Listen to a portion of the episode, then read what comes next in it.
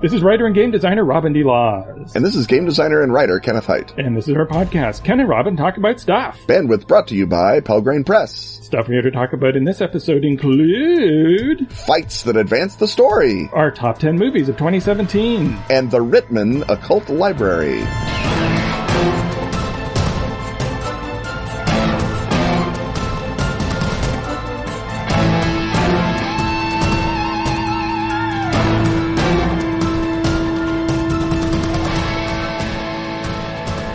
Just because something isn't widely known doesn't mean it isn't true. Why, that's one of the entire themes of this here show. In Atlas Games' new cooperative deck building board game, Witches of the Revolution, you play a coven of witches. You and your allies must deploy your powers to make sure the American Revolution succeeds. And the hated British are cast forever out of these United States. Just like it really happened. Witches of the Revolution is a truly cooperative game without traitor mechanics or backdoor winners, and every player can influence the outcome every turn. It's a subtly different deck builder where adding more cards to your deck can be as perilous as it is helpful. So you have to make good choices. Witches work together to overcome events like the rise of witch hunters, the seizure of printing presses, and enchanted cannons slipping into enemy hands. Overcoming events helps the Coven fulfill objectives, like resurrecting Benjamin Franklin or curing Paul Revere of lycanthropy. Fulfill four objectives to win the game and ensure the success of the revolution. Download the rulebook, read more, or check out video reviews at atlas-games.com slash W-O-T-R or leave immediately for your local game store. before it's taken over by the hated British.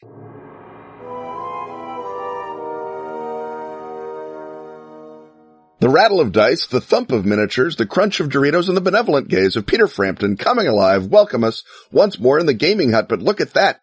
The dice have got an escalation die up there in the middle. The miniatures are squared off to have a fight. Even Peter Frampton is in an exciting bridge section as opposed to the build up because we are in the fight. We're in the fight of our lives, or at least the fight of the evening to advance the story because, as I've observed many times, and I'm sure Robin has as well, if you watch a musical, the song advances the story. The same is true of a fight in a martial arts movie and perhaps in a fighty centric RPG. And that's what we're going to look at. So Robin, the F20 game is of course, uh, broadly speak, speaking, built pretty much around the, the fight with the monster and that uh, conveys at the very least the character advancement beat of at the end you've uh, grown and improved as a person because you got experience points. How, how, what other ways can we think of that the fight can advance the story? Well, the first thing you want to ask yourself is, what does the rule system that I'm using think about fights? Uh, because that can be uh, quite different. As you suggest, uh, F20, getting to the fight is the reward. I remember when I uh, submitted a draft of a 13th Age adventure to Rob Heinsoo, and in one of the scenes there was the option to skip the fight. And he was like, no, no, you can't, you can never skip the fight. That's the reward. The, the players want the fight. That's, that's the whole point. And so, uh, in 13th Age, certainly, and I think most iterations of uh, D&D, It'd be like a Showtime movie where they just hold the cheerleader car wash and nothing untoward happens. Yes, exactly. Or, you know, a dance sequence where they all have sprained ankles. Mhm. So, uh, that's the, the fight is the reward in some games. And in Feng Shui, uh, the idea is that the fight is the story that you, uh, when you create an, uh, an adventure, which you can probably just improvise, you think of three cool fight scenes in three cool places, and then you use the story architecture of the Feng Shui world, which justifies this quite readily, to connect them up into a sequence of three fights, and that's your adventure. Now, there are certainly other game systems, though, uh, where uh, a fight is a uh, extremely risky proposition that will, uh, at the very least, drain you of resources or, you know, kill you off, and that it's perfectly, uh, and the players want a world where skipping the fight successfully feels just as much of an accomplishment as as winning the fight. So uh, before you set about saying, "Well, we're going to have a bunch of fights that advance the story," make sure that your game system supports you. Yes. Because Make sure you're not playing Delta Green. yeah, if it's Delta Green or RuneQuest or first edition uh, Warhammer Fantasy Roleplay, uh, those are all about be smart enough to avoid fights whenever, whenever possible. And once you're in a fight, that's a horrific situation. It advances the story, but it's not something that you because it's the story of how I got crippled. right, exactly. and so uh, you want to make sure that uh, in that case, avoiding the fight is also the fight, right? That that the uh, that there are interesting consequences from managing to not have a fight or managing to stage the fight so that it is wildly skewed in your favor and that it is essentially you know, a, a, massacre of the other side because otherwise it could be a massacre of you. And that's always, you know, downheartening. So let us assume for the moment that we're working in a more, a more forgiving fight, uh, world. Uh, because the, the, thing about those super dangerous, uh, mechanics is basically you don't have to do any work to determine what the interesting consequences of the fight are because the, uh, consequences are either you win or you horribly lose. Mm-hmm.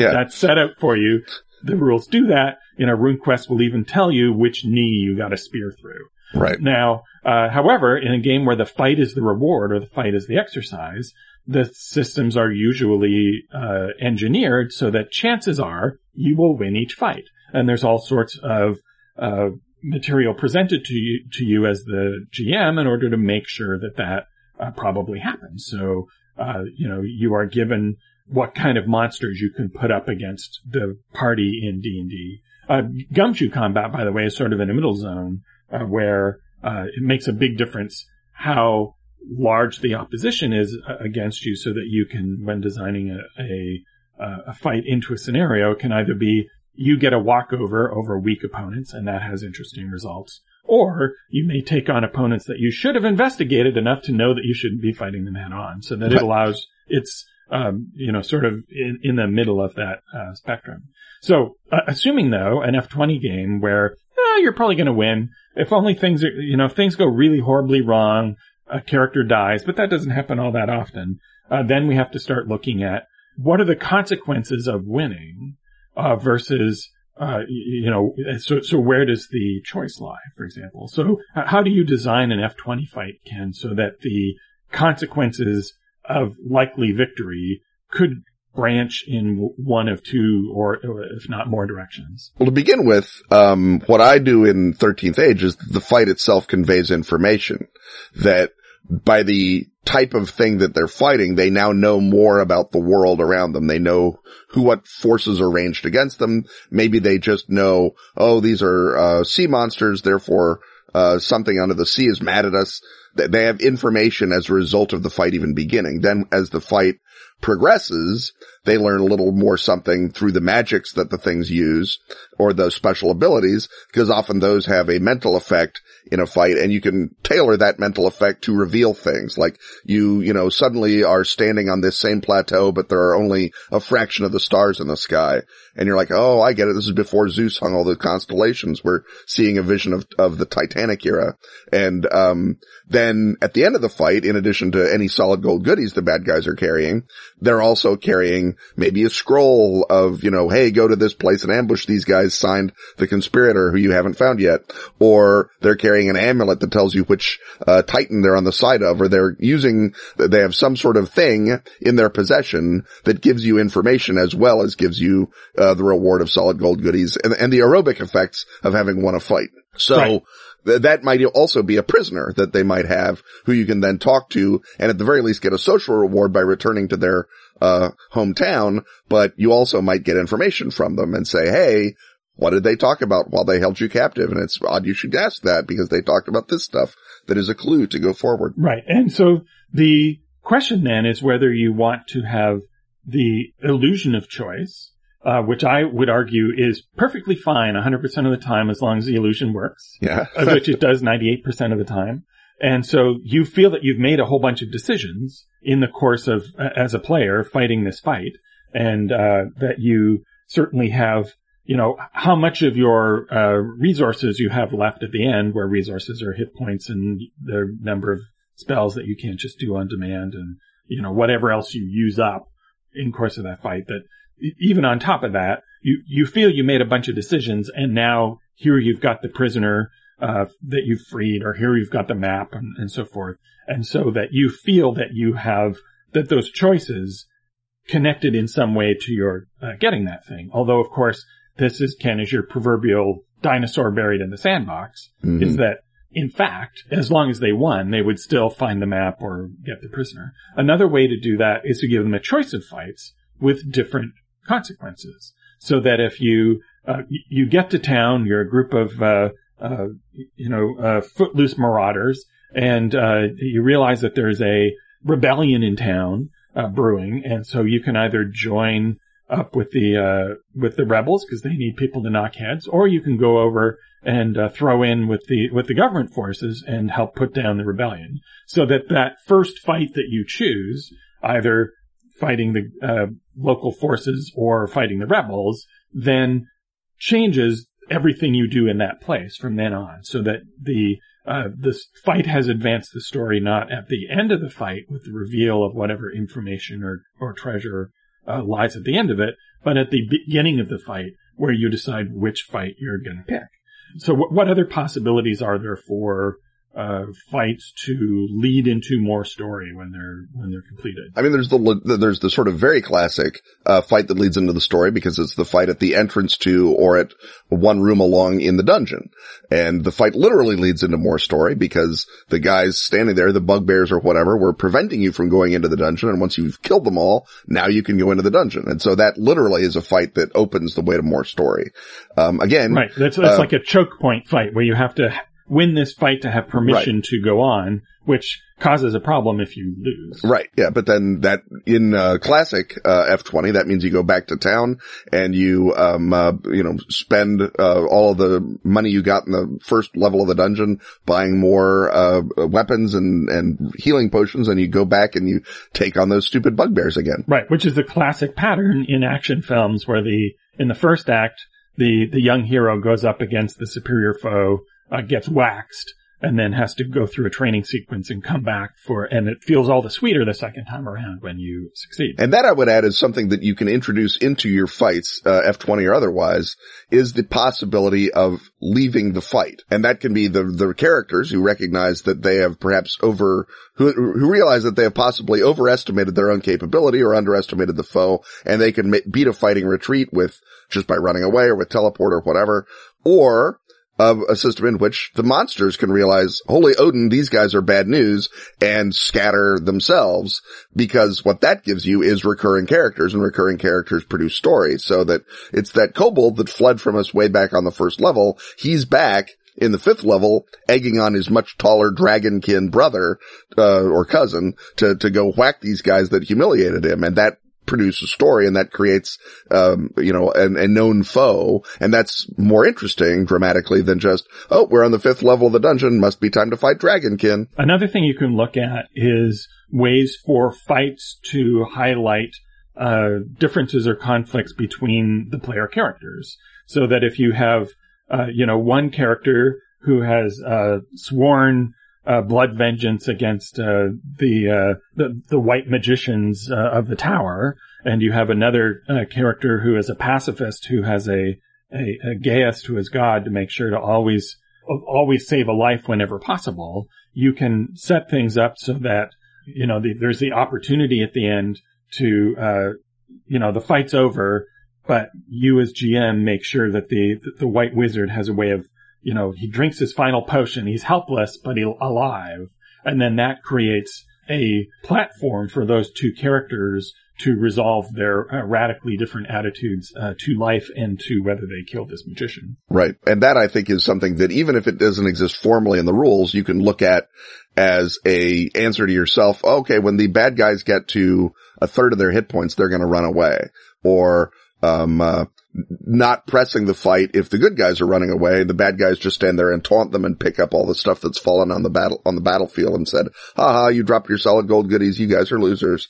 Right. Um, but not chase them and kill them. Yeah. And when the fight is getting boring and you know the players are going to win, that's also a good time for Yes. the uh, bad Yes. guys to run that's, away. That's another highly mechanical, uh, system that you can in place is, Yes. um, when uh, boringness once, appears. once the boring points have, have, uh, reached eight, you right. And of course, 13th Age has a, a mechanism so that it's not supposed to get boring, but right. The lovely escalation die, which I encourage Right. everyone else to steal. And another uh, thing that you can do is look at, even thinking that they're probably going to win the fight, is you can say, well, how many rounds does it take them to win the fight? Because if they mop up everybody in three rounds, then the uh, scout uh, who escaped at the very beginning doesn't get down to the drawbridge to then uh, pull up the drawbridge and make it much harder for them to get across the the moat, or you know doesn't go and alert uh, the uh, creatures in the next room who will then be prepared and you can't possibly surprise them. So that there is some other sort of lingering advantage to fighting really quickly and efficiently, which will now for that to work, the player the players have to know that that's that those are the stakes, right? So that Right. you go, oh, the scout uh, gets running, and it looks you, know from looking at the map that he's probably running to go and get the uh, uh, Lower the hit drawbridge. Uh, but uh, in order to get him, you're first going to have to go through these guys who are blocking your path, and so that gi- gives you uh, the players a tactical goal to go for, other than just uh, you know winning, which they know they're probably going to do. And you can have all sorts of you know the the ball is being slowly lowered down into the molten lava, and uh, you know if it reaches the molten lava before uh, you're able to get to it, well then that'll blow lava all over the place, and you know that'll that, that that'll ruin all of your magic items or, or what have you, so that there's some other uh, reward not just for winning, but for winning in a superlative manner. and you can uh you you can sort of drill down a little deeper into that it just provide tactical differentiation to the to the fight area so that um the the bad guys are trying to pollute a holy spring and you're trying to keep it holy but that means no one bleeds in it especially not evil creatures so you have to sort of try and channelize the fight into certain areas of the of the space or you have to draw the bad guys away from the holy spring and ambush them at a later spot uh anything that pr- pr- produces the, s- the uh, story within the fight is something that you can use to amplify story outside the fight. Right, and that's another way that uh, even if you know, because you've gone to the trouble of statting them all out, that the uh, player characters are going to meet this opposition tonight, uh, the choices they make can determine where uh, that fight happens, or in some other way whether it happens under advantageous conditions. So Right. And, they- and I, and I definitely do that in, in 13th age whenever I remember to or the players ask is, you know, one of them will say, Hey, I was a hoplite. I served in wars. Um, can, do we have to fight them here? Can we, uh, fight them up in the hills and ambush them? And it's like, all right, I guess you could probably ambush them.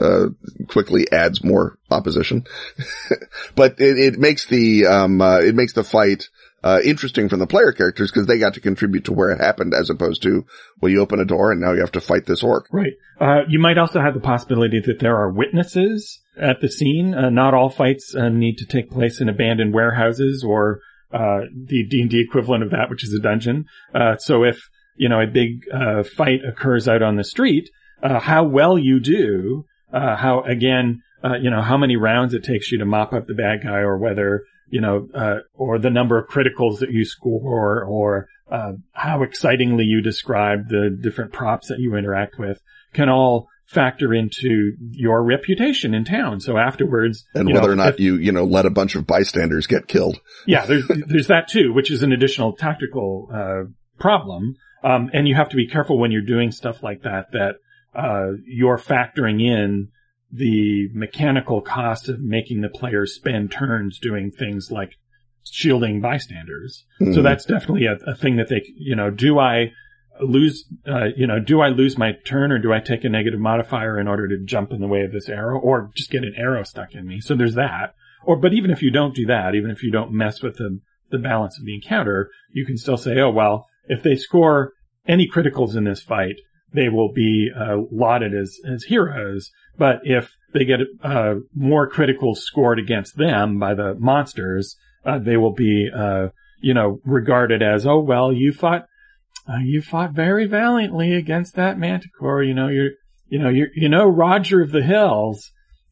Last time he fought a manticore, he bashed its head in in one blow. But yeah, you guys did okay. You were all right. I mean, the Manticore's still, I, I think he's, he's not dead, but he's, you know, probably really mad. So that's Yeah. nice. you know, he got annoyed and, you know, and he did, you know, wreck the, the steeple and, you know, a Roger of the Hills would have stopped him before he wrecked the steeple. But, and so that, uh, by, uh, having a certain number of fights occur where others can report back can give the players a sense of, uh, a reward when they do really well or of, uh, you know, probability, uh, when they don't. And so, uh, if, if they let the manticore wreck the steeple, then someone can say, well, you know, if you, uh, if you want to rescue your reputation as, you know, you're, you're considered kind of lovable boobs, uh, but maybe you, maybe you'd like to be considered heroes. Well, here, I've got this map for you. And if you go here and do this, uh, you know, uh, my, uh, my friend the Bard here will write a song about you. And so that allows you to, uh, fold in an awareness in the community that you keep going back to to get your new uh, healing potions. Uh, that that they can sort of serve as a Greek chorus uh, that uh, a gives you an emotional up or down depending on how yeah. well you did, and also can lead to plot lines one way or the other. Because again, if you're wow, you killed that manticore even better than Roger of the Wilds. You know what? He's been kind of a jerk to us, actually, except for the manticore killing. And now that we have a better manticore killer, why don't you go and take all of the the stuff that Roger the Wild stole from us because we think you're ready to take him on. And so again, you have a feeling that the thing that happened in one fight uh, then impacts what happens uh, in the next fight, or even determines what the next fight is. Yeah, and and, and that's sort of the the the goal is for the fights to feel connected and part of a chronicle, as opposed to a series of you know damn coincidences. It's odd we keep running into these monsters all the time. Us being a bunch of roving monster killers. Um, add, add some, you know, weave stuff in, pro- provide connections between the fights and between the fights and the surrounding society. And that sounds very much like a summary to me. Robin, does that sound like a summary to you? Uh, that sounds like you uh, hit it, the summary in the head, got a critical, and you're allowing us to move rapidly, expeditiously even, into the next segment.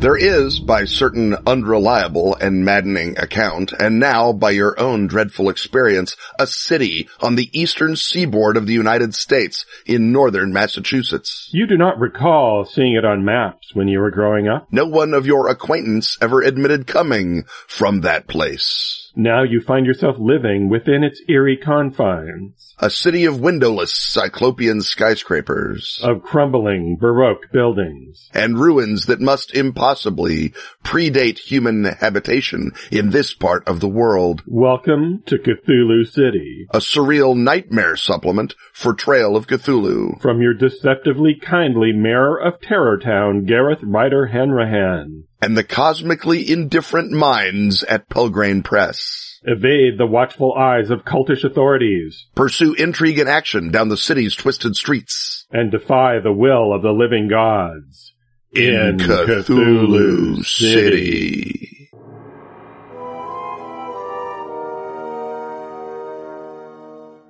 Well, it's it's Oscar time has rolled around as it does uh, every uh, late winter, and as is our regular wont here on Ken and Robin Talk About Stuff, we use this opportunity to talk about the favorite films of 2017. And the reason we do that now instead of at the end of the year is that we are not professional film critics who get free passes and lots of time to uh, see all the films in December. So we're we're doing it now. And so Ken, uh, let's get started. We have uh, we each have ten movies we want to talk about. This has uh, once again been a pretty great year for cinema if you know where to look. And uh, my 11 through 20 films could, uh, a bunch of those could have also made uh, my top 10 were it not for the films that did make my top 10. And this year I feel like unusually I'm kind of all caught up. So I don't think there's a big film that I haven't seen yet. Have you been able to see everything with all of your gallivanting around to Sweden and so forth? Um, my gallivanting has been, uh, as usual, a little distracting. And also, as usual, Terrence Malick seems to sneak films out now and not tell me. So there was a whole Terrence Malick film that I didn't even know about until I was doing the, you know, going through all films released in 2017 to make sure that I um, uh, had uh, checked off everything. Although now that we do Ken and Robin consume media, it's a lot easier to remember what movies I saw. I just go back 50 columns of that.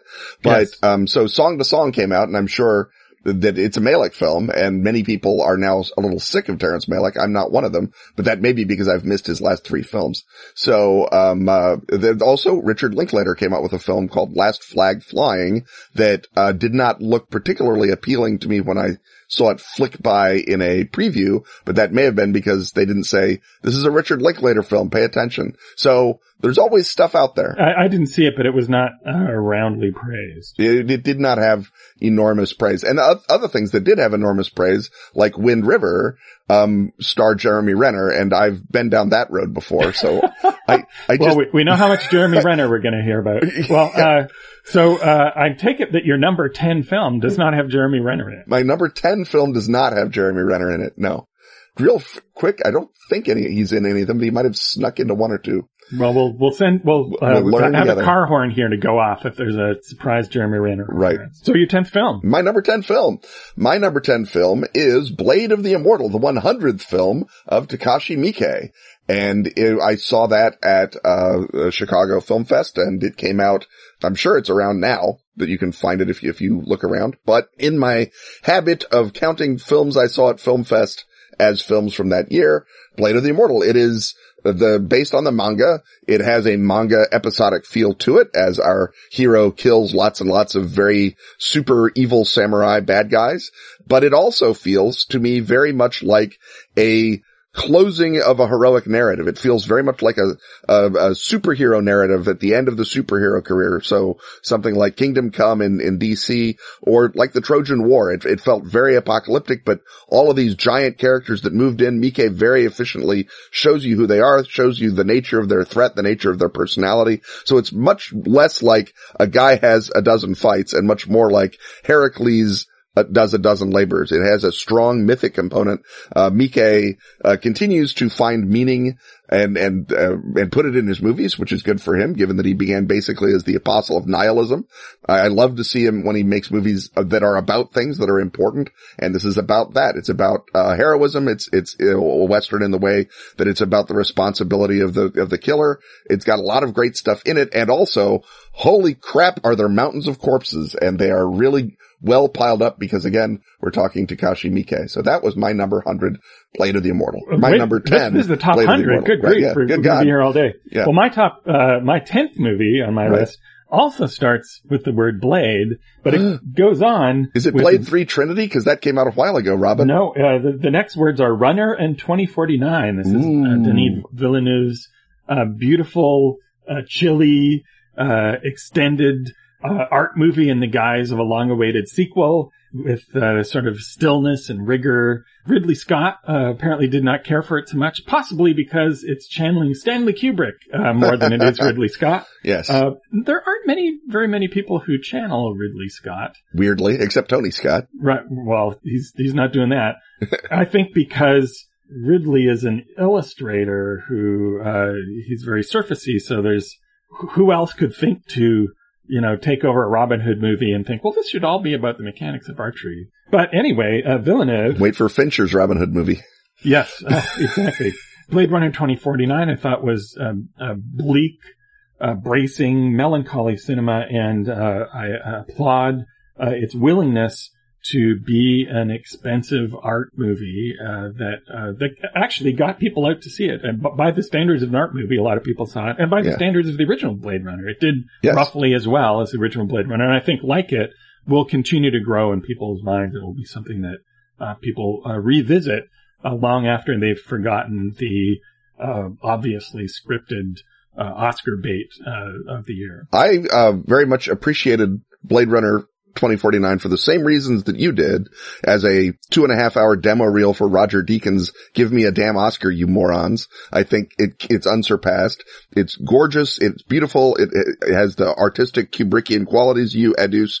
I just simply thought that the plot uh, which is at least fictively important, was not up to snuff. So that is why it is not in my top 10, but I did appreciate it for all the reasons that you did appreciate it. if the it. plot made sense, it would not be a Blade Runner sequel. If, if the plot made sense, it would perhaps have done a little better at the box office. Uh, your number nine film. My number nine, my number nine, uh, speaking of, of filmmakers who look like themselves and not like other people is Logan Lucky by the lovely and talented Steven Soderbergh. Um, his as you say, his return from the least uh, convincing retirement in movie history uh, was a triumph. I'm going to retire and go off and make three miniseries. make three movies, and I'm going to return by making another movie. Uh, Logan Lucky, I, I, I liked because I am a fan of genre film done perfectly. This was a heist film done pretty perfectly.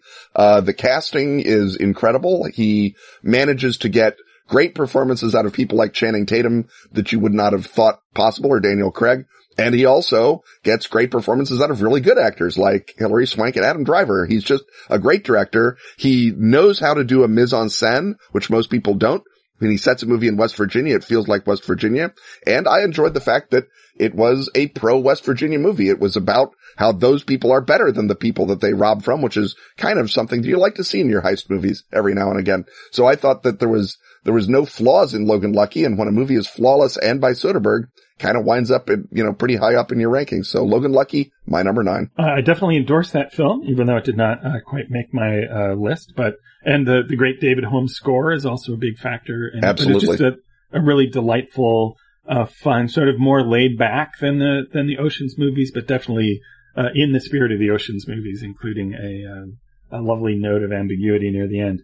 For my ninth, I decided because my other, you know, films 11 through 20 could have also made this list, I do admit to engineering it somewhat. And I looked at the rest of my list and went, you know, I need a feel good movie. So I went with the uh, French documentary Faces Places with uh, the right. legendary filmmaker uh, Agnes Varda teaming up with the installation artist, uh, sort of the less mysterious French Banksy uh, named JR. Uh, it's a uh, collaboration between the two of them, but uh, it has a sort of a surface playfulness. So basically it just shows them going off uh, into kind of uh, ruralish or working class uh, French communities outside the city of uh, Paris and making uh, sort of uh, murals based on his photography, which they then put up in that sort of glue stencil fashion. And and they just sort of it's kind of a hangout movie. They hang out. There's this sort of intergenerational, playful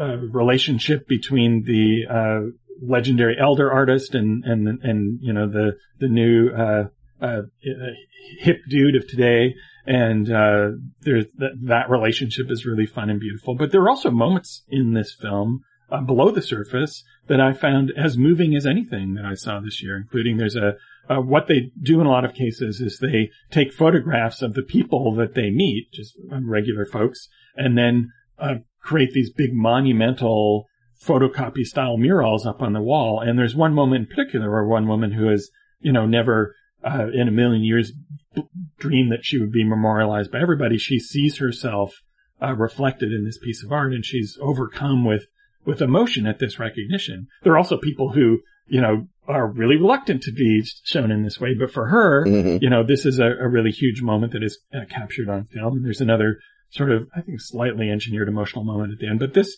you know, it something that really stuck with me and is uh, providing some uh, lovely uh, late career recognition for the great uh, Agnes Varda when she's still around and and sharp as a tack to enjoy it. And uh, I thought it was uh, quite lovely and would recommend it. Yeah, I, I liked it uh, very much as well. It's on my list, but not in my top 10. Um, and I thought that similar to Logan Lucky, what I liked was that these uh, fancy artist people go out into the country and meet regular folk, but they love them and they, and the film honors them and it delights in them and it honors them on their own level, not on the level of as artifacts in some outsider art collection. It was really impressive to see an art movie take the, the actual people who will never go to see an Agnes Varda movie seriously and sort of, uh, welcome them in as part of a thing that should be celebrated in that it has a lot in common with Logan Lucky, I thought, and it was also uh, very, very enjoyable. It was a great, as you say, hangout movie. You just wanted to sit there and eat bread and, and watch that movie for a couple of few hours. Yeah, there's a there's a moment where they go to a uh, a road salt factory mm-hmm. and they create a monumental mural with everybody who works there in it.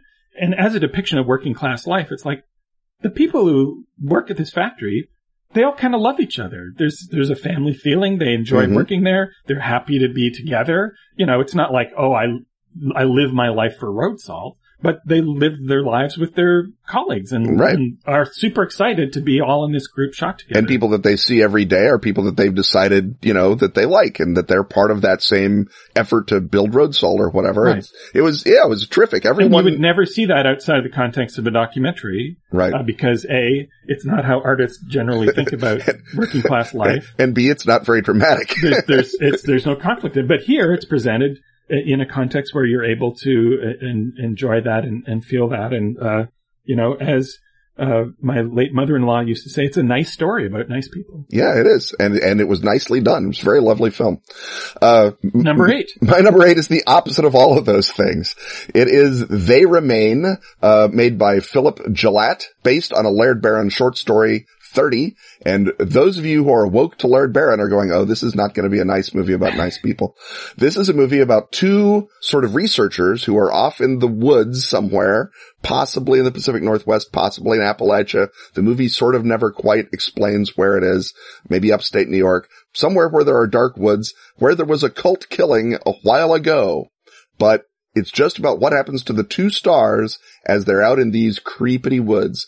And uh, for a while, I don't know if you know the, the the movie The Ritual, but everyone on my feed was loving The Ritual, and they thought, "Oh, The Ritual, The Ritual, The Ritual." The Ritual was all right, and it had a great monster, but it was not They Remain. If you want to go to the creepity woods, go to They Remain. It's like Repulsion, only in the woods. Uh, William Jackson Harper, who uh, burst onto our radar, I think, with The Good Place, plays one of the researchers, sort of our viewpoint researcher, and he's incredible. Rebecca Henderson is the foil to him, also incredible. But the whole notion of we're not sure who is the viewpoint, what is the viewpoint, what's going on, that uncanny feeling extends for pretty much up until the last shot of the film. And you can't get that uncanny feeling normally in anywhere in a film. And to get it for a whole movie, uh, kudos to Philip Gelatt.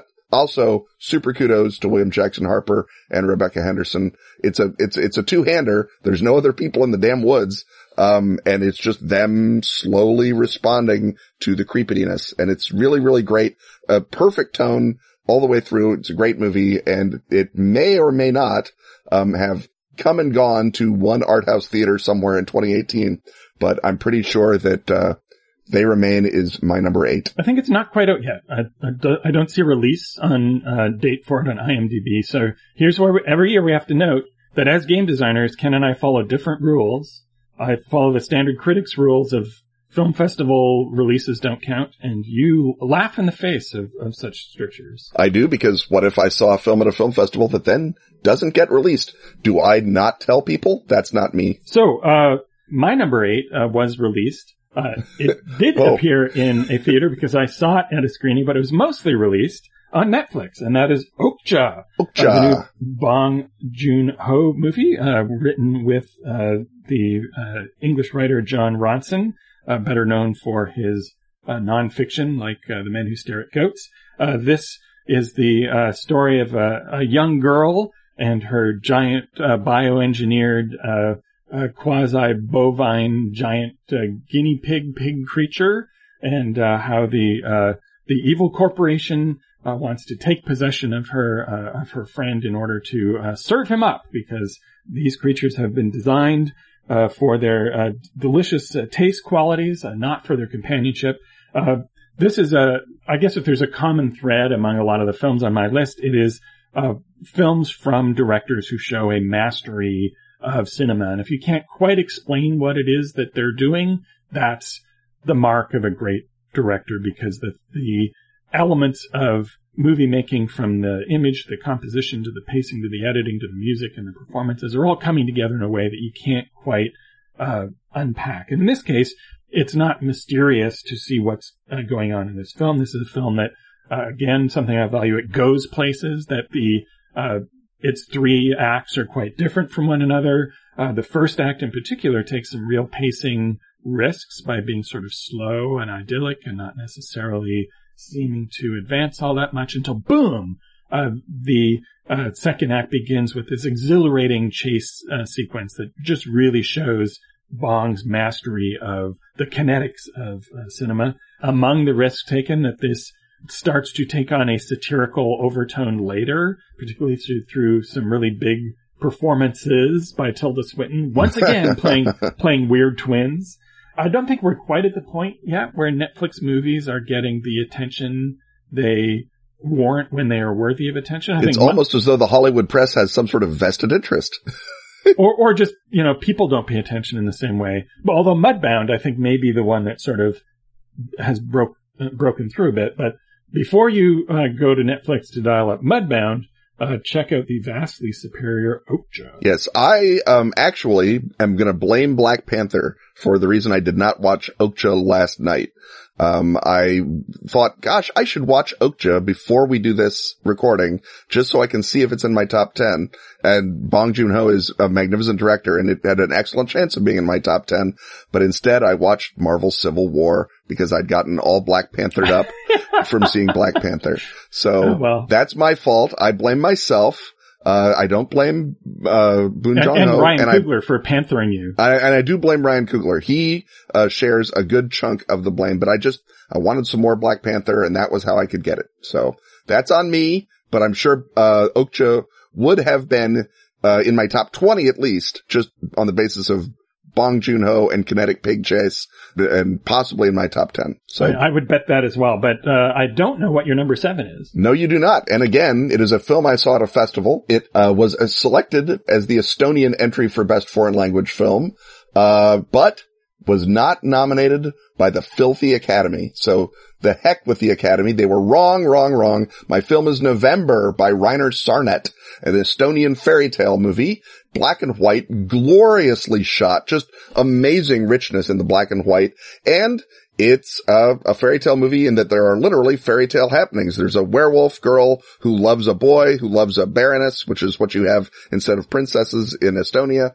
Um, uh, there's the plague shows up as a, as a thing. There's these sort of weird magic, uh, uh, automata or robots called kratts that you build by sacrificing your soul to the devil. And sometimes the devil is fooled and sometimes the devil is not fooled. And there's so much going on and it's so rich and beautiful and it's all in service to this really nice, uh, not nice and that it's horrible because it's a fairy tale love story, but this very basic human approachable love story is at the center of everything while still being just a visual spectacle, the likes of which you don't get to see. Maybe you get to see it all the time in Estonia, but in America, you get to see it when you watch November and pretty much no other time. My number seven film is also in glorious black and white, and uh, Is it November? it is Frantz. Uh, that is spelled as uh, F R A N T Z or Z, depending on where you're listening to this.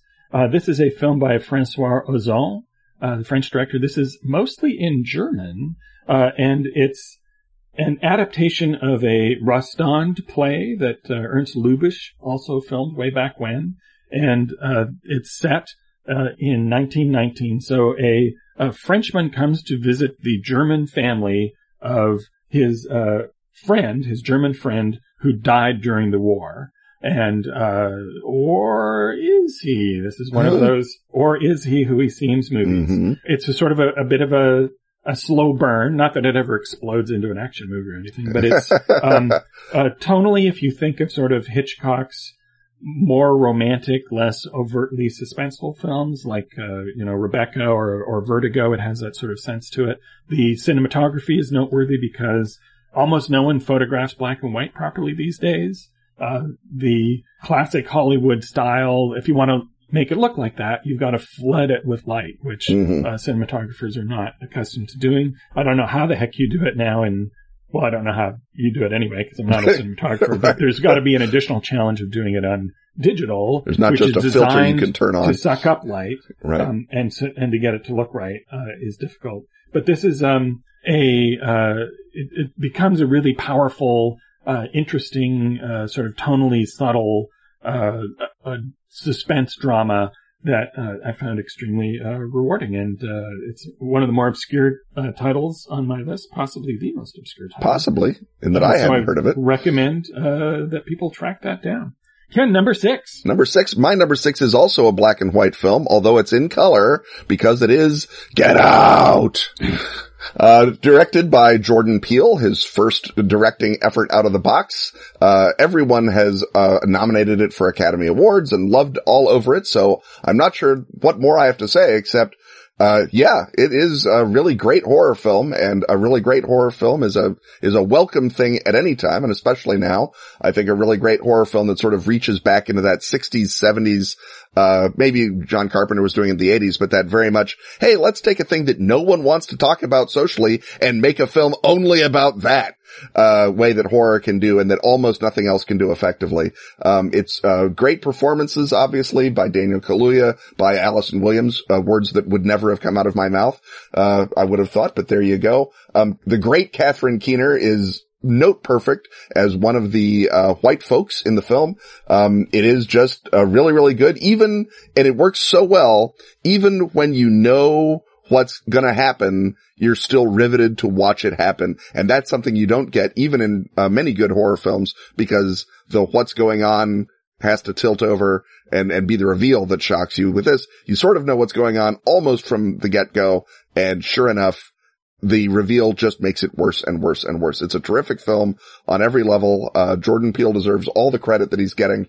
Um, uh, the, the, the first act, or the first act, not the first act, the first scene, that sort of cold open is literally perfect. It's like an eight minutes of perfect film. The film doesn't live up to that, but nothing could. It's really terrific. Also, I want to call out Betty Gabriel, who plays, uh, the Armitage's maid, um, for a real, defining character turn. If this were, if there were any justice, she would be getting flooded, uh, but sadly, and also, uh, typecast to play the weirdly nervous maid in everything because she was amazing in that and really a strong element of the second act. So great, great, great job for everybody. Get out. If you didn't see it, if you're one of the nine people who hasn't seen it yet, rush out and see it. Well, uh, longtime listeners know that it's a tell when one of us lists a film and the other doesn't comment on that Mm. film. My number six choice is The Big Sick, directed by Michael Showalter. This is a naturalistic uh, romantic comedy uh, based on the real life of uh, comedian Kumail Nanjiani, who also stars, and his wife Emily Gordon.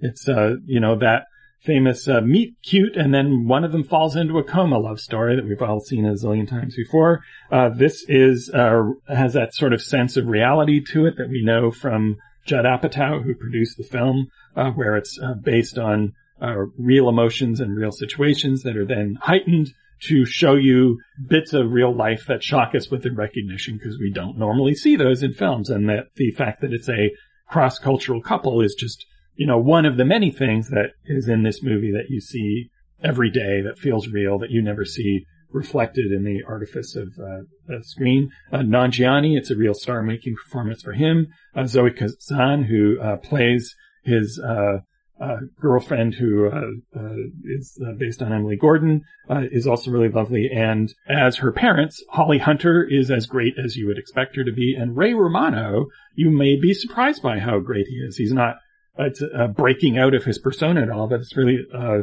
you know deep, touching performance in which both of them are uh, sort of uh, torn between their love and worry for uh, their daughter, and also seeing this guy who actually had broken up with her before she uh, fell into a coma with a degree of suspicion. And it's uh, on another a a list of generally dark films. It's another affirming and fun film that deserved all of the accolades uh, it got. Well, if we're going to get accolades, we're going to have to uh, uh, please one of our lovely sponsors, and then head on back uh, for the rest of our lists.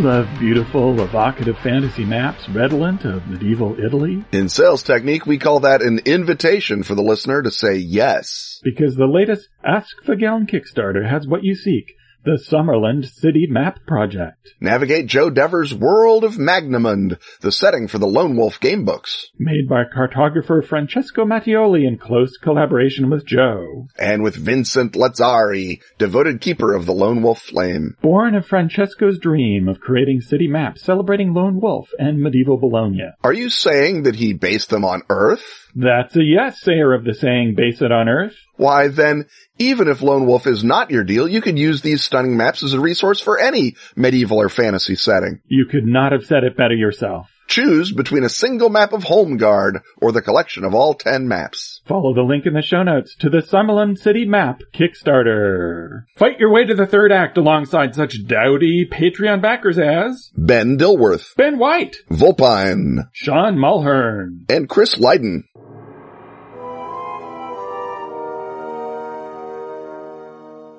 Okay, and we're back. So Ken, your film number five.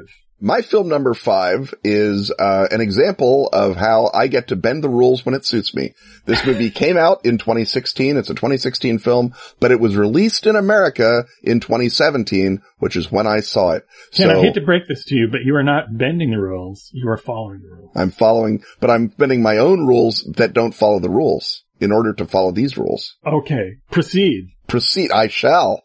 Just for you. Uh, this is The Girl with All the Gifts, which is the best zombie film since 28 Days Later. And I suspect if I watch them back to back, it might be the best zombie film since maybe Night of the Living Dead. It is really good. And it is uh, one of those movies that as you're watching it, it doesn't quite have the division into acts, but it has very much different tones and different moods as it goes through the action.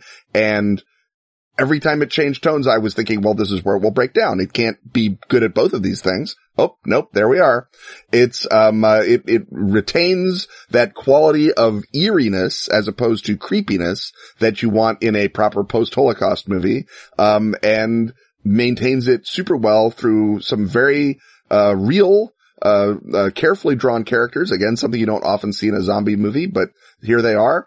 Uh, and terrifically acted by Gemma Arterton. Again, someone you would not have expected to be a great actress, but there she is. Paddy Considine, who is a great actor and is also great in this. Um, and Glenn Close in a turn. And I'm not usually one of those people who says, oh good, Glenn Close is in a movie, but holy crap, she does a great job.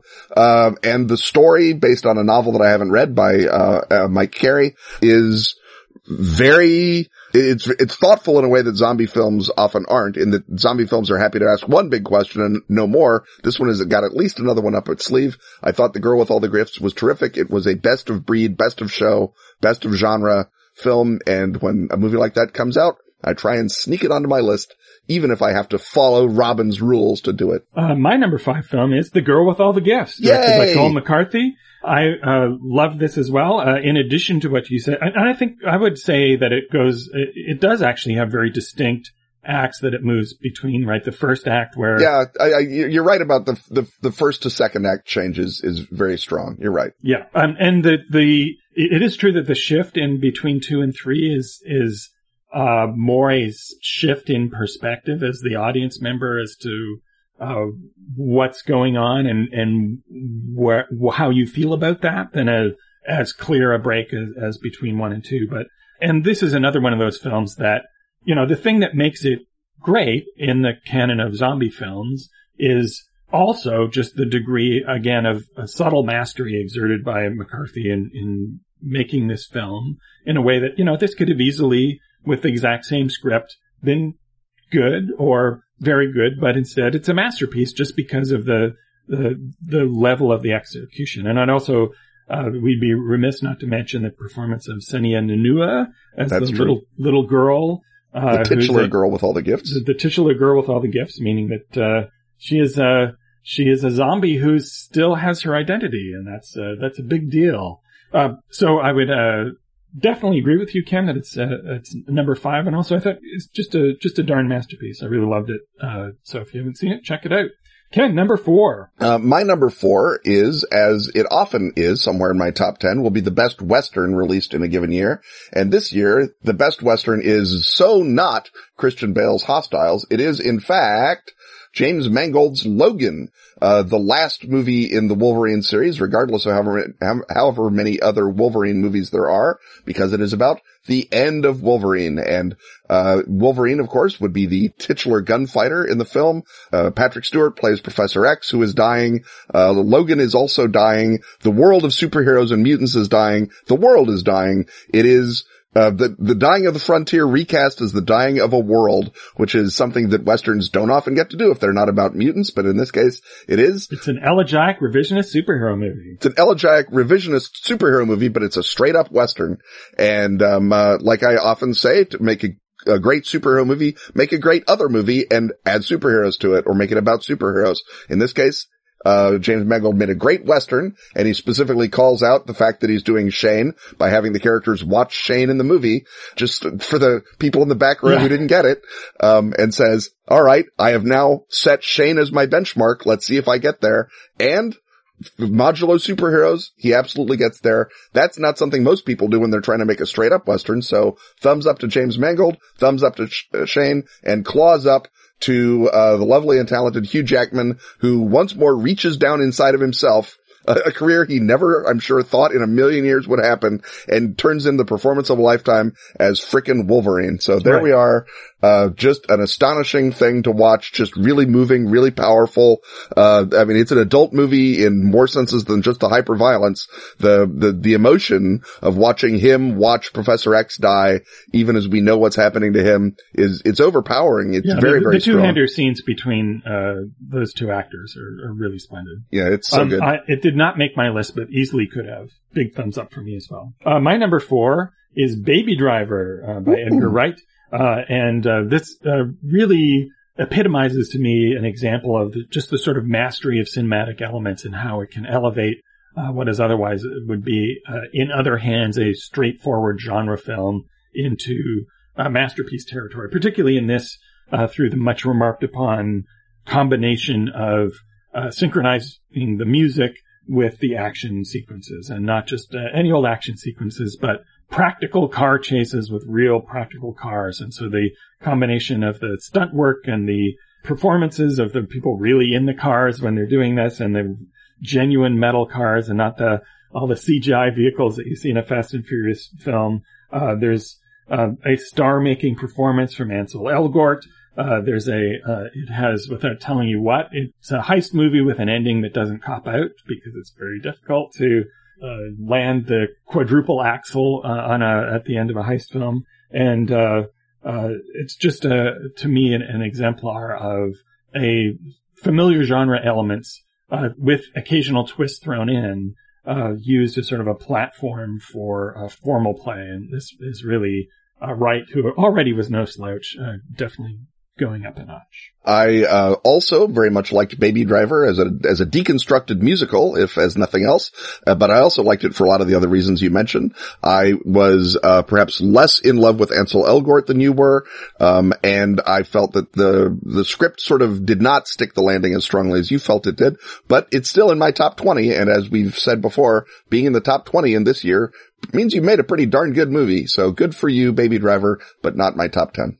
Number three, what's your number three? My number three, we will have, um, uh, we'll have it out here, Robin, because my number three is Greta Gerwig's Lady Bird, uh, filmed, uh, in Sacramento, Greta Gerwig's hometown, about, uh, Saoirse Ronan playing basically a young, uh, Greta Gerwig type character who wants nothing so badly as to get the hell out of Sacramento, which is a shame because Sacramento's lovely. I've been there before, but teenagers gonna teenage. Um, it's a coming of age film that sticks the landing. Speaking of things that are tough to stick.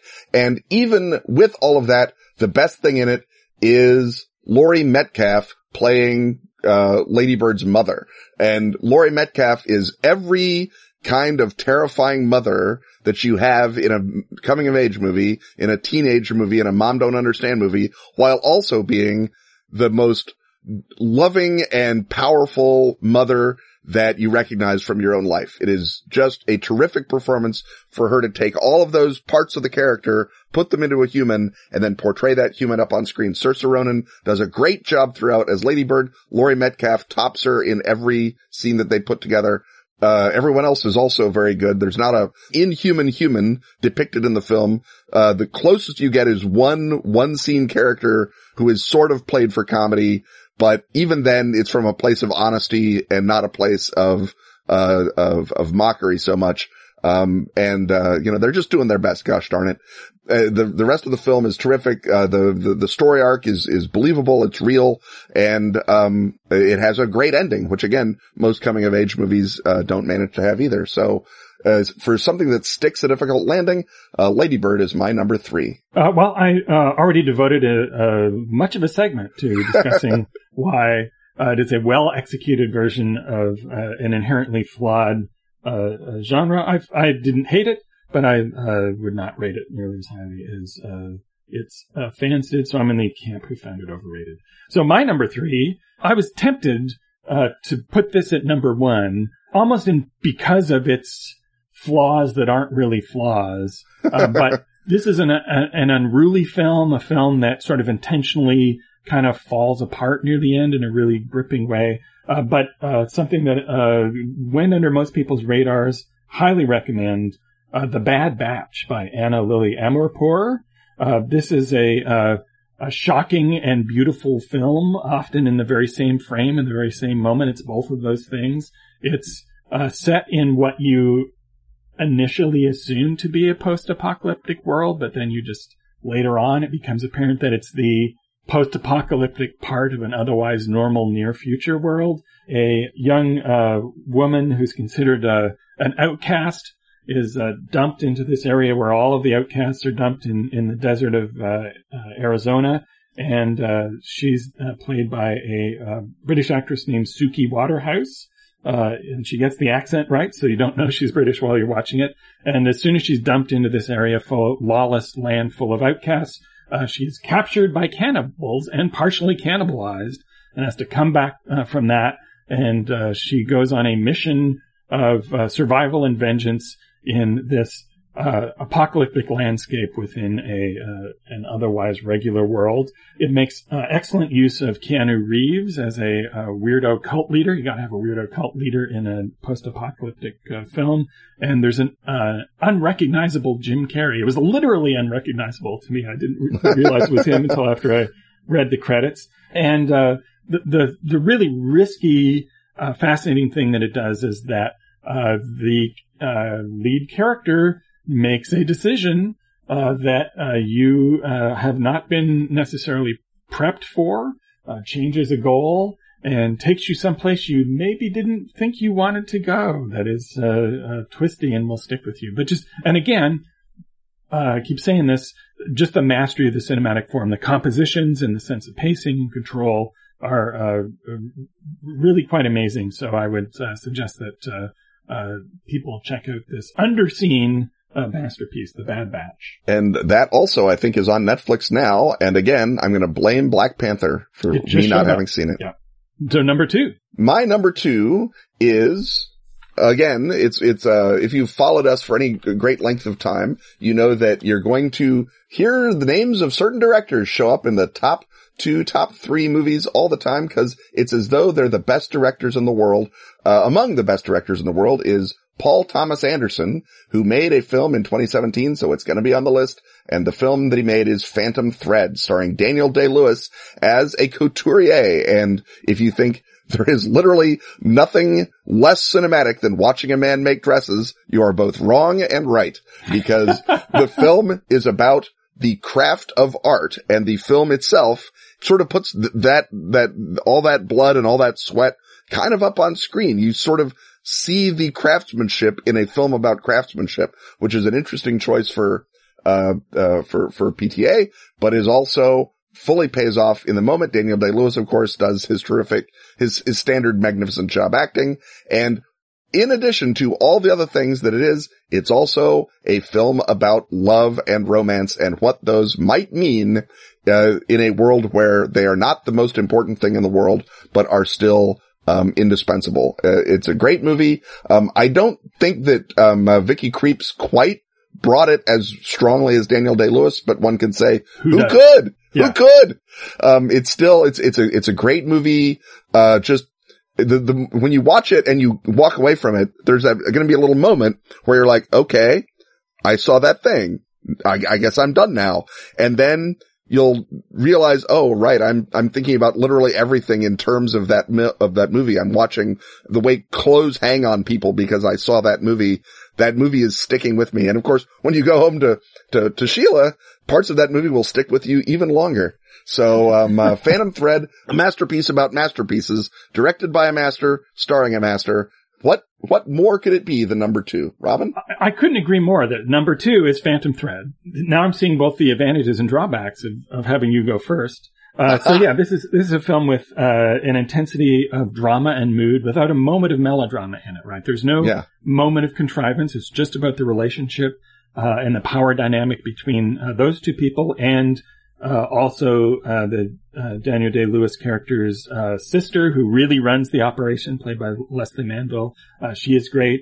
Uh, I, I don't think the gap between, uh, Lewis and Krieps is, is actually, uh, that immense, particularly because she is a new, fresh presence. And so she Yeah. is surprising, uh, in this role. And, and because in many ways the, the gap between them is, is, you know, part of their characters, that he's this sort of iconic person and she begins as sort of, uh, she's just the new one. And Yes. then we see that change. Yes, that, that she has a, a, a, they both have arcs to undergo. Mhm. Uh, one has to rise, one has to fall. Um, and, uh, let's see, what, what did you mention? The Jonny Greenwood score. Oh, so Uh, good. As always, the secret So weapon good. of a Paul Tam- Thomas Anderson uh, film, and uh, uh, maybe this time he'll get an Oscar uh, for it. So yeah, it's just a, a lush, beautiful, uh, intense film. If this really is Lewis's uh, uh, last movie, it'll be a, an amazing uh, valedictory effort from him. And uh, and weirdly, the exact same through line as uh, Darren Aronofsky's mother. yeah. It comes out Yeah. differently. And Yeah. it's the treat, but here, there's an example of two films that are sort of the same film. There's one's the demonic mirror, mirror image of the other. Yes. Um, and Mother, by the way, uh, made number 12 on my list. So there you go. Also, I suppose we should shout out to Mark Bridges, the costume designer, who, if he'd not done his job, nothing in the film would have worked. So good Right. job, Mark Bridges. Well, Danny Day Lewis would have taken over and made all the clothes because, Right, of yeah. course, He would have- he would have done it. learned to make clothes. To make right. This film. Yeah. He spent a year, uh, sewing dresses so that he could be in this film. okay. Man. Well, a, a super attentive viewers already know what my number one is. So, Ken, what's your number one? My number one is the, uh, and, and again, normally, uh, we say, oh, any film could be number one. It's all, uh, very differences and, and, uh, you know, on a, on any given Sunday. In this case, as great as Phantom Thread was, uh, there could be only one movie in 2017 that was the best Oh, I movie. know. And that I know movie where you're going with was this. Dunkirk. Christopher Nolan does an amazing job. He does his Christopher Nolan plays with time.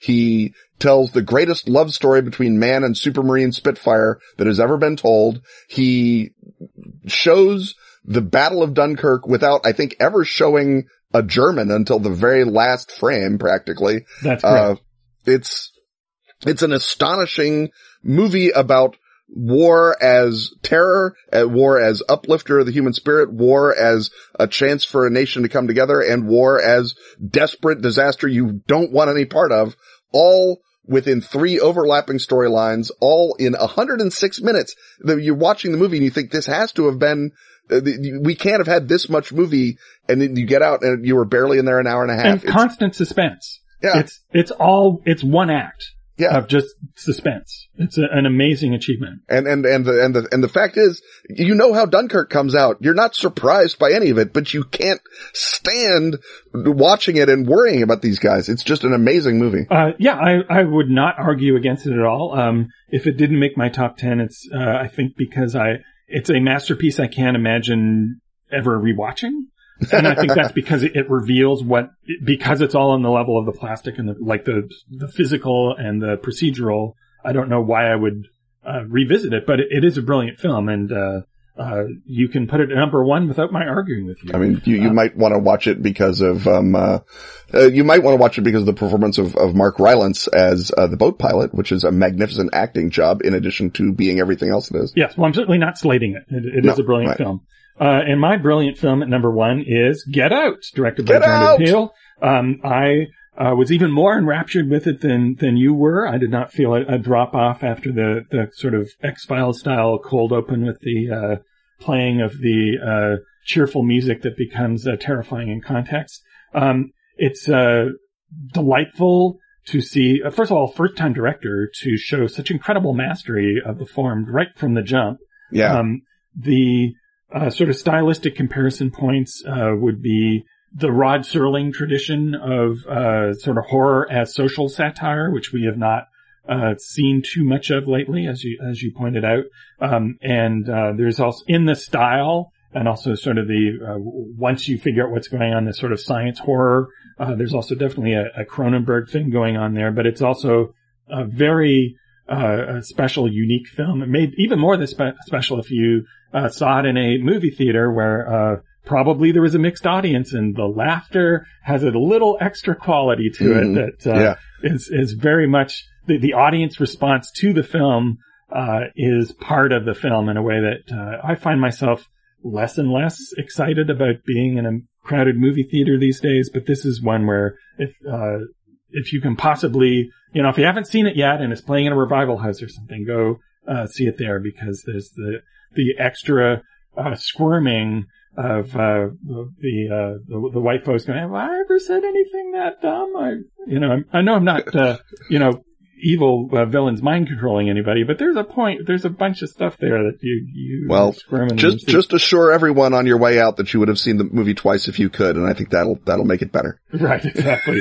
um, so, uh, so my favorite film of the year is, is Get Out, and, and I'm, uh, pleasantly amazed to see a genre film, uh, up for a bunch of Oscars. Uh, as we record this, of course, we don't know, uh, who's won, and I'm out of the Oscar predicting business, Ken, because they Well, have the, you, you retired on top, buddy. yeah, because they changed the membership so much over the last three years. It's got like 30% of people voting this year will have not been members three years ago. So any of your past preconceptions of what Oscar voters like are out the window because they have a much younger uh, membership now. And I think we may have enough people of the generation who grew up on genre films and, and seeing that they are can be just as much a platform for art movies as the dreaded biopic.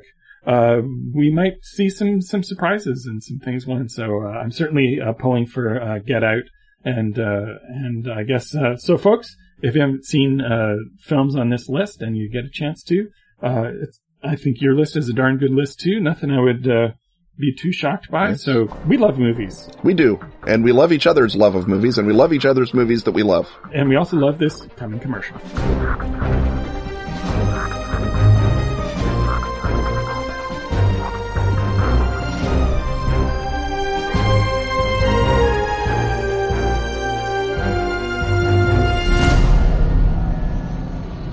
When I think Delta Green, Arc Dream's classic and newly revived role-playing game of rogue intelligence operatives against the Cthulhu mythos, I think paranoia, go bags, guns. And opera. uh, say what now? Delta Green, A Night at the Opera. Six terrifying scenarios for Delta Green, the role-playing game. Reverberations, Viscid. music from a darkened room, Extremophilia. the Star Chamber. And Observer Effect. Written by Dennis Detwiller, Shane Ivey, and Greg Stolze, these scenarios have been available only in PDF and in standalone paperback modules. Get them in a full color hardback to match your agent's handbook and the upcoming handler's guide. Delta Green, A Night at the Opera is available to pre-order at shop.arcdream.com. It ain't over till the fat lady reveals herself as a servitor of Y'golonac.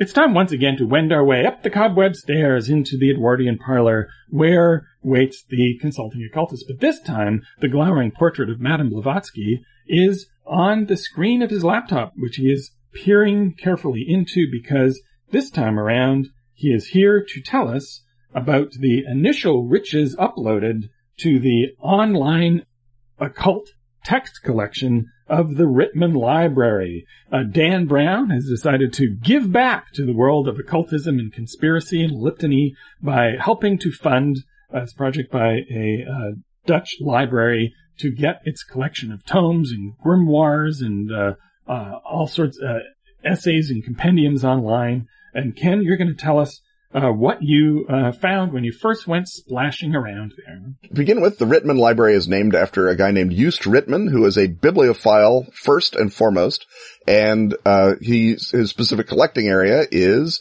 Hermeticism, Rosicrucianism, alchemy, uh, mysticism, Gnostic uh, beliefs, and uh, that kind of thing. There's also uh, all the various sort of side uh, trails that you come off of that. Your Kabbalah, your Freemasonry, your Anthroposophy. Uh, every now and again, you get a little bit of Grail fun.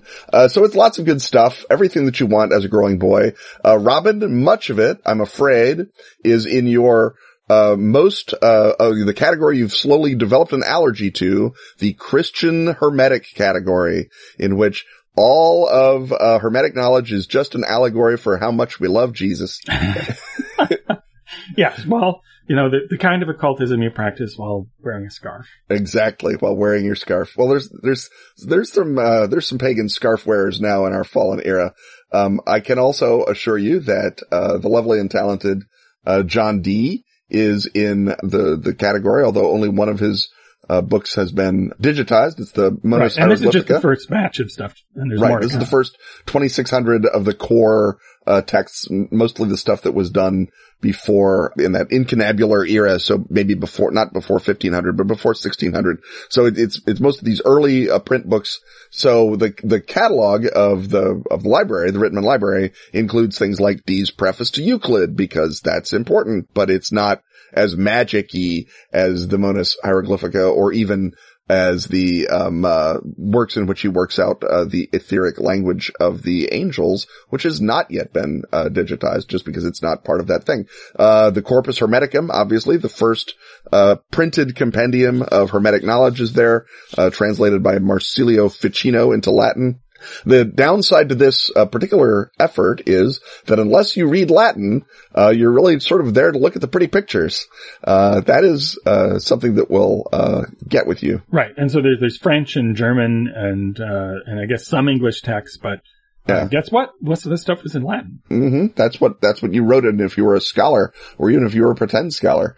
Um, there is uh, uh, some ample, um, uh, as as I say, alchemy, and their their catalog is also super um, uh, super hard to navigate. Just a little note to the unwary, but there's some. Yes, and apparently they have acknowledged that and are are working on a better interface as well. Yeah, but uh, there's uh, Robert Fludd is in there with uh, lots of good alchemy stuff, but again. Also in that, in Robert Fludd are matters like Catholic medicine, which is not about Roman Catholic medicine, but is about, um, the work of Galen, uh, which is the official medical authority, uh, approved by the Catholic Church, and how you can improve it with mystical arts. So it's kind of a medical book, and it's kind of a magic book, and it's kind of both, and it's all in Latin, and is not um, uh, as compendiously illustrated. But there's lots of good stuff in there. You just have to sort of already know what you're going for, as opposed to uh, browse happily and and hope to stumble on it. Uh, and that's uh, right now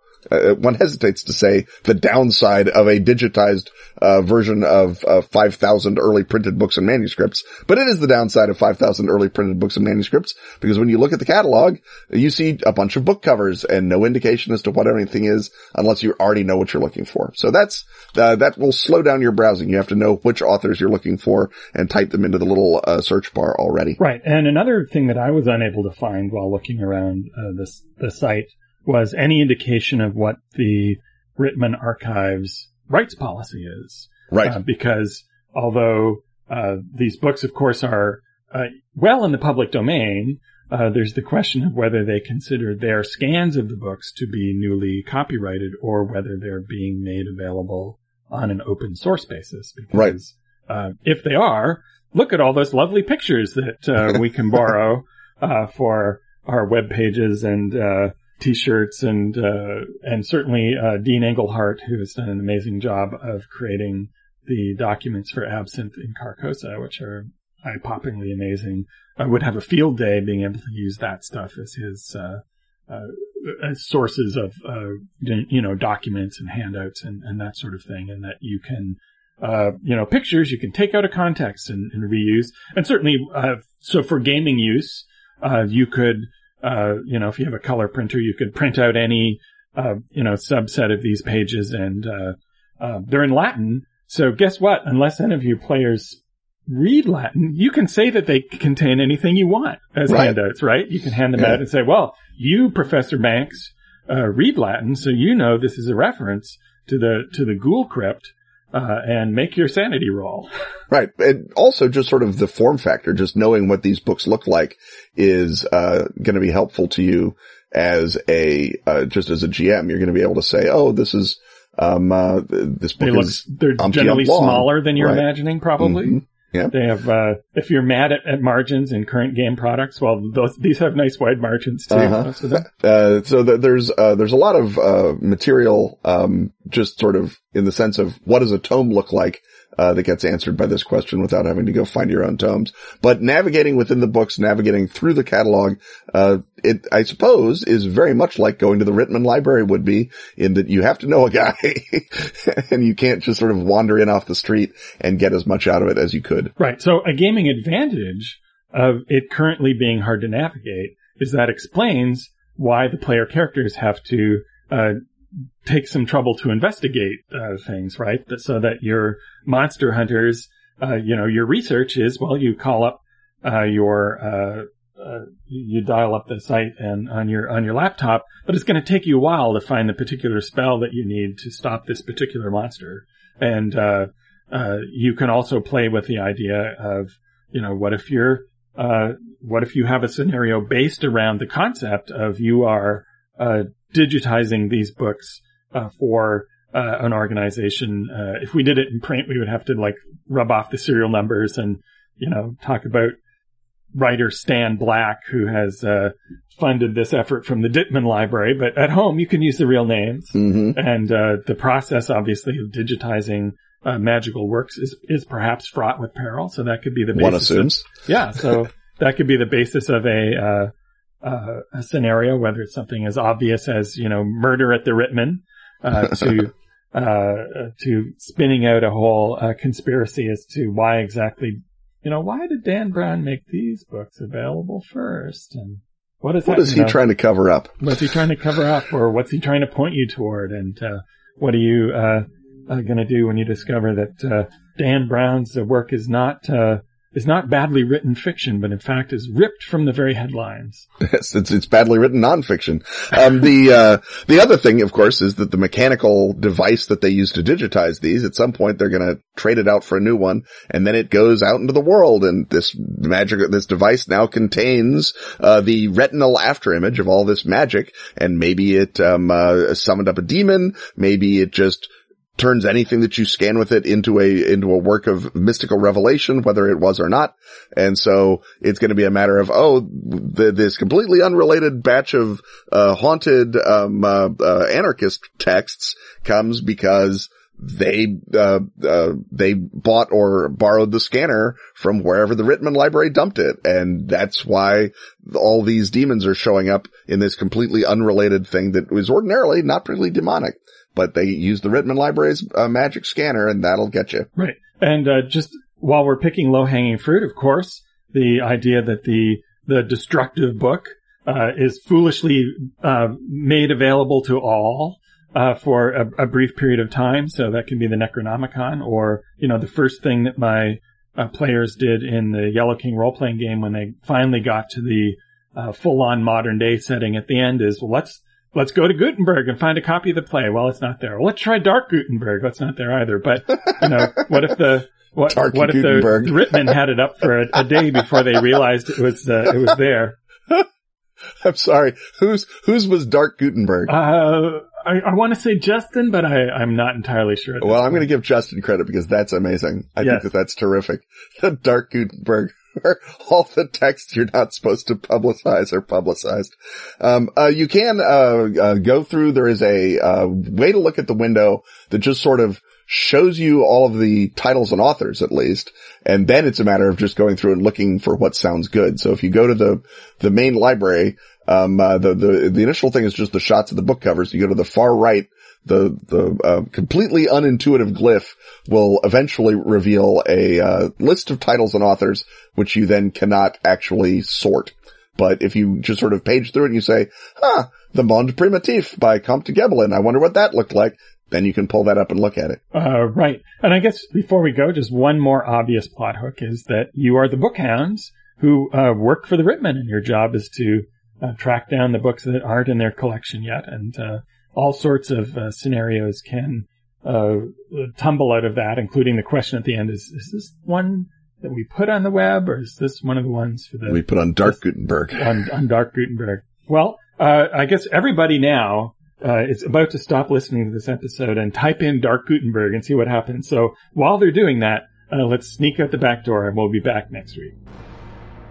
Stuff having once again been talked about, it's time to thank our sponsors. Atlas Games, Pelgrane Press, Askfageln, Arc Dream, Dark Tower. and Pro Fantasy Software. Music as always is by James Semple. Audio editing by Rob Borges. Get your priority question asking access by supporting our Patreon at patreon.com backslash and Robin. Walk the red carpet alongside such backers as Ethan James, Isaac Priestley, James Pearson, uh, Linda and Mike Schiffer. and Philip Masters Snag Ken and Robin apparel and other erudite merchandise. at teepublic.com slash user slash Ken Robin. Get ready for your next trip to 1763 with the Time Incorporated shirt. Time Incorporated, changing history since Aristotle was a Triceratops. On Twitter, he's at Kenneth Hite. And he's at Robin D. Laws. See you next time when once again we will talk about stuff.